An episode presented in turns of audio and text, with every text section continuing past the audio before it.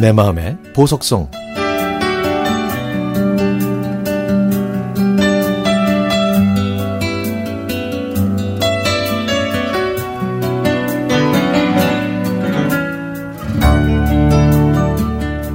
추석 전이라 거리에는 사람들이 많은 오후였습니다. 저도 장을 볼 게 있어서 집을 나섰는데 집 근처에 공유 자전거가 없어서 지하철 두 개역 거리를 걸어가고 있었죠.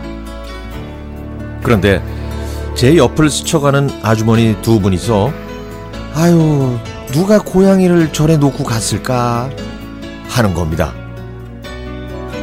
조금 더 걸어가는데 여고생 둘이 야 비명을 지르면서 지나가는 거예요. 잠시 후에 저는 그 이유를 알게 됐죠.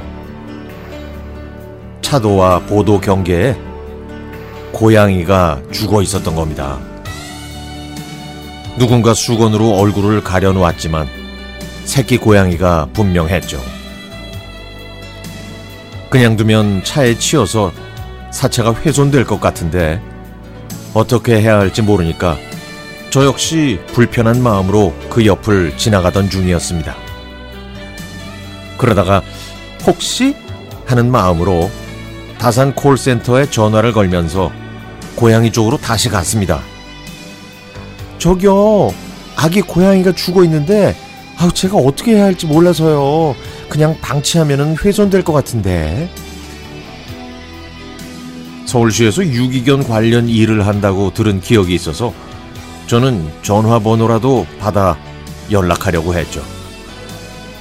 상담사는 동물 사체가 수거될 수 있게 할 테니까 그곳의 위치를 알려주면 구청 관할 부서로 바로 전달하겠다고 했습니다. 그리고 결과를 원하면 이름과 전화번호를 알려주면 안내해 주겠다고 하길래 그렇게 해달라고 부탁하고 통화를 마쳤죠. 그랬더니 바로 구청에 전달됐다는 문자가 왔습니다.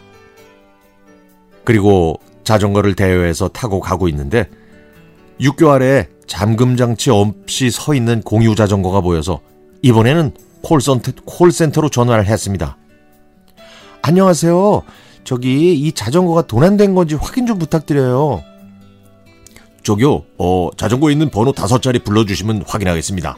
아, 네. 0000번이요. 아, 그래요? 가만히 저기 저 도난된 자전거가 많네요. 자전거가 있는 주소를 알려주면요. 저희가 수거하러 가겠습니다.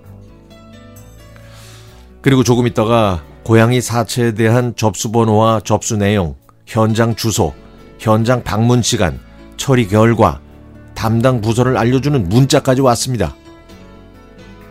저는 고양이 사체가 더 심하게 훼손되기 전에 수습됐다는 소식에 다행이다 싶었죠. 제가요, 제가 뭔가를 했다고 자랑하는 건 아닙니다. 서울에 살면서 불편한 게 있을 때 어떻게 해야 할지 모르고 또 처리해야 하는 절차가 복잡해서 불편했던 기억이 한두 번은 다 있으실 겁니다.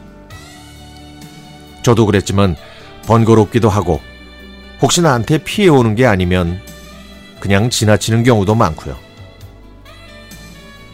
그런데 과거와 달리 요즘에는 시스템이 잘 정비돼서 120번으로 전화만 하면 한 번에 처리되니까요. 고민하지 않아도 되더라고요. 막힘없이 시원시원하게 해결되니까 기분이 좋아져서 청취자분들과 이 마음을 공유하고 싶었습니다.